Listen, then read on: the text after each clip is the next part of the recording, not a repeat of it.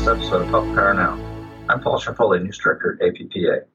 Our guest in this episode is Paul Zummo, Director for Research and Development at APPA, who is here to discuss a new report he prepared about electrification. Paul, thanks for joining us. Uh, thanks, Paul. I'm, I'm, glad to be here. Great. So, Paul, uh, to get our conversation started, can you offer an overview of what we're talking about when we say electrification? How is electrification defined, and what end use technologies are we talking about when it comes to electrification? Sure. Uh, when we're talking about electrification, we're looking at transferring the sort of end use energy from fossil, traditionally fossil resources to electricity.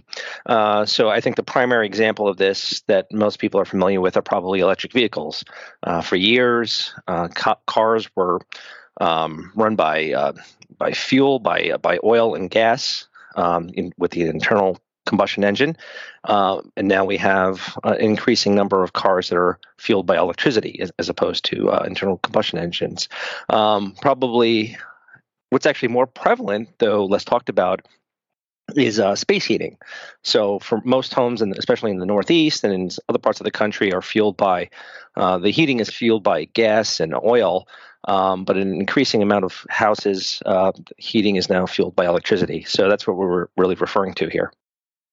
So, just drilling down into the report itself, it details potential benefits and challenges tied to electrification. Can you offer additional details on those potential benefits as well as uh, challenges facing electrification? Yeah, definitely. Uh, in terms of benefits, uh, I would uh, first and foremost uh, is increased efficiencies. Um, if you look at uh, electrified end uses, um, EVs, space heating in particular, um, the final energy used from those sources is less than from traditional energy sources from fossil fuels. Um, you get a, amount, a good amount of fuel savings as well because you're not actually using as much energy to produce the the um, the final product. Uh, so that that that is a big improvement.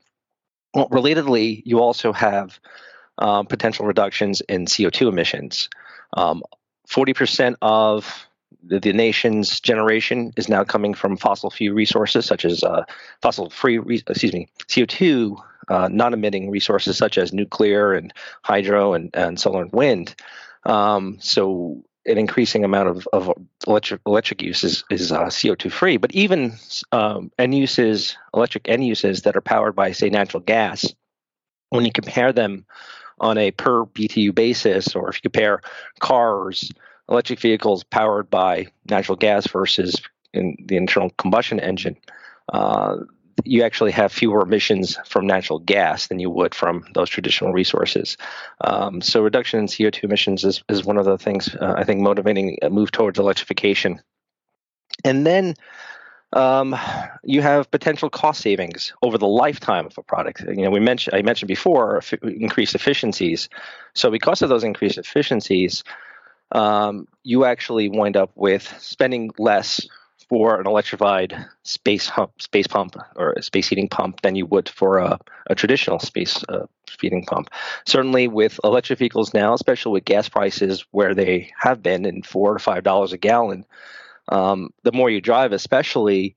Uh, the, the the the the comparative cost of fueling your car with electric, especially if you're charging at home, uh, can be significant. Um, if you're driving enough, you might be looking at right now. Uh, I certainly am, as someone who drives an EV, a fuel savings of maybe $150 a month conservatively. Um, and then, frankly, I, an added benefit is, uh, I think, a better, um, more efficient product, uh, better driving experience. Uh, EV cars are actually fun to drive, frankly. I think it's uh, something that gets underreported. Um, I, I, even have an electric mower, and frankly, I find it more efficient than a traditional mower. So I think there's actually some efficiencies there. In terms of challenges, though, as much as the potential lifetime savings are significant, the upfront costs for these technologies are still higher. Um, the costs are coming down due to uh, decreased battery prices, but you're still looking at uh, buying an EV probably uh, compared to a comparable uh, traditional vehicle, you're still maybe spending as much as ten thousand dollars more uh, in a lot of cases for a, a, comparable vehicle. And then the cost of retrofitting and uh, putting in new appliances. Um, in some of these cases, the the new the space heaters might be more than traditional space heaters. So the upfront costs are still a challenge. One challenge that is, um, I think, being improved on compared to earlier technologies is is with space heating itself. In cooler climates, it, they are a little bit less efficient, especially as I said, the space heating can be a little bit less effective in those in those climates. The new technologies are, are, are improving and they're getting better, but they're still it's a little bit more challenging to heat your home with electric in Minnesota uh, than say in Alabama. Um, it's also true of electric vehicles. The battery life or um, the range of a car definitely gets reduced in cold weather. I've seen my range reduce on a drive 10 to 15 percent compared to uh, driving it this time of year. And I would also just add, and this is, I think, the widely reported, is just the charging infrastructure is still limited uh, for electric vehicles. Um, you go out for a long drive, uh, it is a challenge to find the charging infrastructure. Again, I think these and all the other challenges are being addressed, and I think we're seeing improvements. We're seeing more um, grant money from the federal government and from other resources going to charging infrastructure um, as for fast charging for, for those of us who, who want to go for longer drives, don't have or or don't have access to home charging. Um, but this there's a long way to go there. Great. Now, the, there may be some redundancy here, so I apologize in advance if there is. But um, the, the report uh, identifies at least three major hurdles that need to be overcome to realize wider adoption of electrification. Could you specify what those hurdles are? Uh, sure. And as you said, this is a little bit of overlap with what I just mentioned, but uh, to get into more specifics, you know, the first one is really the costs associated with retrofitting from um, going from um, um, traditional home heating, especially to, to new sources of electric heating. Um, it's more expensive if you've got um, you already have an existing home, you've been living in it, and your equipment is a certain amount of a certain age. Um, it's more it's more expensive to then change from say a gas powered uh, heater or gas powered stove to one that is electric fueled. Um, it's more expensive than if you have a new build. If you have a new build, um, it is less expensive to develop that. Um, but it's uh, but it still could be a little bit more expensive. One study suggests it's a few dollars more uh, on a kind of a per um, uh, on a per megawatt basis. Um, one estimate of the the amount of appliances we'd have to retrofit over the next decade to move to kind of an all electric heating is about 80 million appliances in 50 homes just over the next decade at a cost of anywhere from about 9 to 26.5 billion dollars per year. So that definitely is going to make sense. That's going to be borne. It could be borne by the government, may be borne by utilities, and may be borne by customers. But that certainly is going to be a cost. Um, the second one would be supply chain. And of course, this is impacting us on all levels. And people are familiar with some of the supply chain problems we've had in other areas, but it certainly is impacting um, electrification as well, particularly when, as related to electric vehicles specifically. Um, you look at where the products that go into making batteries are made. Um, lithium and cobalt and nickel and all of the elements are made in areas primarily halfway around the world. So you're looking at very long supply chains in terms of shipping that over.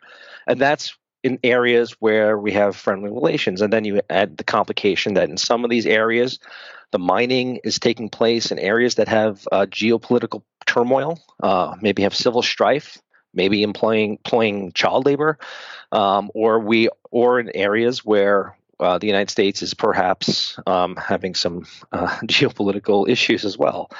Um, so that is an issue. You're seeing costs have been com- declining, as I mentioned before, pretty significantly over the last decade. But now we're starting to see that cool off, and in fact, we're seeing some prices go up because of the increased demand. And related to that, we have a particular demand for lithium, not just because of cars, but you add on top of that, we're looking to move towards more energy storage, and of course, most most of the storage um, that we're developing is is, is based on uh, lithium ba- ba- lithium ion batteries. So all of this increased demand is just going to put more pressure on. Uh, we're looking at perhaps at least a sevenfold increase over the next several years in the amount of lithium demand. And so there is an issue as to whether or not even the places which have plentiful supplies, whether or not that may dwindle and we may face uh, real supply chain shortages over the next few years. Um, and then lastly is just the fact that we don't have a very great domestic supply. So we are reliant on uh, foreign imports. Now, it's possible, and, and, there are plans for us to increase the domestic supply, for example, of lithium. But looking at, some of the reports I've read, um, it's, definitely not enough for us to totally supply our need, domestic need anyway, for, for lithium. And I think the third one is is also related to, to cost, but not just cost. It's just going to be the challenge of increased demand and just the challenge of integrating these resources onto the grid. Um, we're looking at a uh, it's one estimate of five to seven thousand terawatt hours of increased demand um, with all of these resources over the next twenty to thirty years. Um, the I guess good news is that with some of these resources, like like electric vehicles, because of the incentives that we've put in place with time of use rates and other things, just because we're increasing the amount of energy that's being used doesn't necessarily mean we have to increase the amount of capacity because we could spread out the usage of these resources um, so that you can have more charging taking place, for example, um, off peak at different hours of the day. So we're not putting an, an increased strain on the peak demand but we're still going to probably have increased peak demand. We're going to have to have capacity increases, um, even if we are able to shift some of this usage. And we will, and that's the other issue is we won't be able to shift all of our usage. Uh, if you have more people fast charging, they're going to probably do that in the middle of the day rather at the end of the day or at the beginning of the day. So that will be being occurring during peak demand charge. And then, of course, if you have electrified resources like space heating, that of course could be spread out through the day and might incorporate more um, peak times. But even if it is spread out and we have more charging that's taking place off peak, you still have increased demand on certain, um, especially you look at residential areas which were not necessarily designed for as much potential uh, capacities we, are going to need on those uh, on the infrastructure.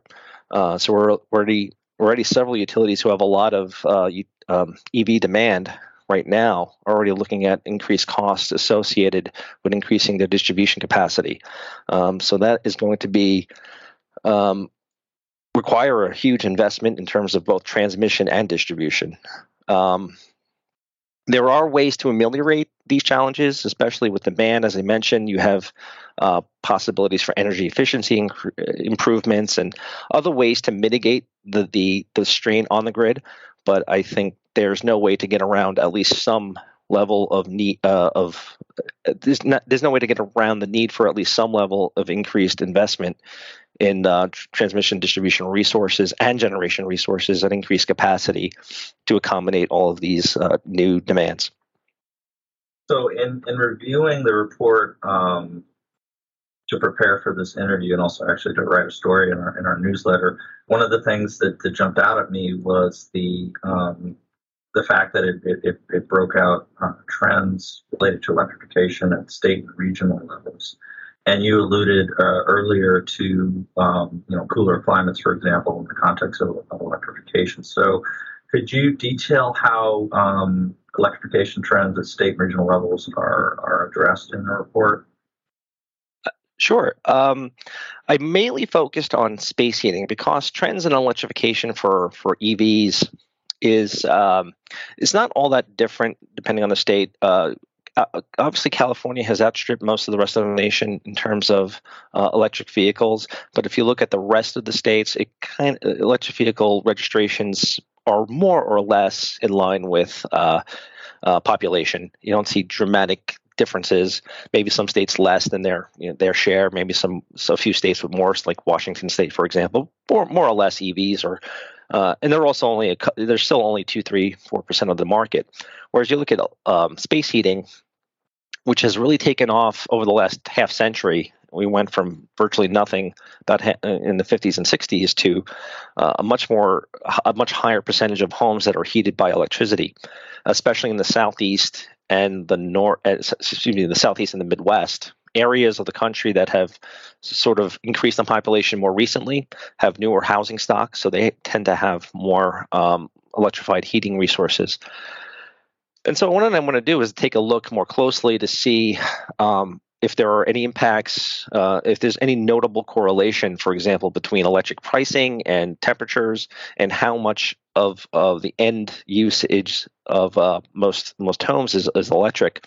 And what I found is um, if you look at, for example, um, electric rates, um, you the states that tend to have lower electric rates also tend to have higher rates of electrification, and there, you know, how much of that is correlation or causation would be the source of an entirely different paper, but it is noted notable uh, and fairly consistent with a few exceptions that the the lower the average rate is in the state, the higher the percentage of final energy usage is electric.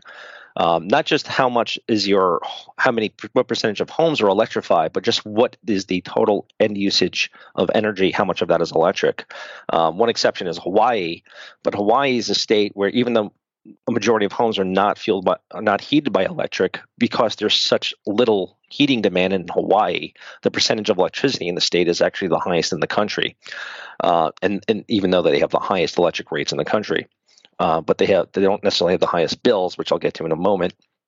I also did a correlation between temperature and um, and and and electrification. That was even a that the linear graph there is even more striking. Essentially, the higher the average annual temperature, the more the higher the percentage of of final energy that is electrified. So it's cooler climates where you find most of the final energy is is not electric, and some of that is also because heating takes up um, more um, energy than does cooling. Cooling load is a little bit less demanding. Uh, so if you're so that there's also another explanation for that. So there's and as I mentioned before, traditionally electrified space heating hasn't been as efficient in cooler climates. As I said, that's also changing. Uh, and so what it comes down to, if you look at prices, um, it, you know, it's an old saw that people do not pay rates; they pay bills. So what does that look like at the end of the day for customers in the states where they tend to have higher rates of electrification? Um, they have lower bills electric excuse me they have lower electric rates so that helps mitigate some of the and since a higher percentage of their energy, final energy use is electricity at the end of the day if you look at it most of the states with higher rates of electrification all have final lower final total energy bills. When i mean total energy bills i mean the total cost of heating your home and and and, and providing electricity. Uh, the higher cost states are those with and the higher cost states for all energy usage tend to be in states with lower levels of electrification. So that has, um, I think, inter- interesting ramifications going forward. That the more we electrify, we could lead that could actually lead to reductions in in in, in overall energy bills. Also, there's a greater potential in some of these states that have lower rates of of electrification to electrify. So there's some interesting uh, nuggets in there. So one thing that it just uh, that I just thought of is, um, I mean, with your last answer, it sounds like there's plenty of uh, fodder for additional follow up. Um, do you anticipate um, a a uh, follow up report at some point on electrification? I think if there's demand for it, sorry not to use a pun here, but uh, if there is demand for it, I, I, think I would like to follow up. I would. I think there's a lot of interesting issues that we could further address. Um, one thing in the paper that I um, alluded to uh, towards the end, didn't do a lot of discussion of, was the changing capacity in the United States. Um, we are moving towards a grid that is even more uh, power, uh, more and more powered by by renewables. So what that entails for electrification is significant. So I think exploring how the changing grid, especially the changing fuel and generation resources are going to impact electrification and how that may have may even provide uh, a better case for electrification. Uh, we talk about you know beneficial electrification because it's going to be more um, will, will produce fewer emissions even than than electrification does now. So I think that's worth investigating. But I also think some of the challenges are worth investigating as well. Uh, frankly, I think especially when I look at the supply chain issues, you know, I think all of the hurdles and challenges I mentioned they're being addressed, and I think there are ways to ameliorate all of these and, and to to come up with solutions. But I think the most challenging one might be the supply chain, frankly, um, and it's something that doesn't get addressed quite a lot. So I think there is something there um, um, down the road that it might be worth continuing to keep our eye on uh, because the supply chain issue is, is impacting almost every facet of our lives. Uh, and so certainly it's going to, it, it, and this is no exception on this issue. So I think that's something that may, uh, we'll keep our eyes on and may, may, may necessitate a further report. Great. Um, so where can APPA members get a copy of the new report? Sure. If you go to our website, uh, it's uh, publicpower.org. You can uh, look under the topics header, and then it should be you should be able to locate it under grid modernization. Paul, thanks so much for this very illuminating conversation. Uh, it's been a pleasure to speak with you. Um, thanks for listening to this episode of Public Power Now. Public Power Now comes to you from the American Public Power Association and is produced by APPA Digital Content Director David Blaylock. I'm Paul Ciampoli, and we'll be back next week with more from the world of public power.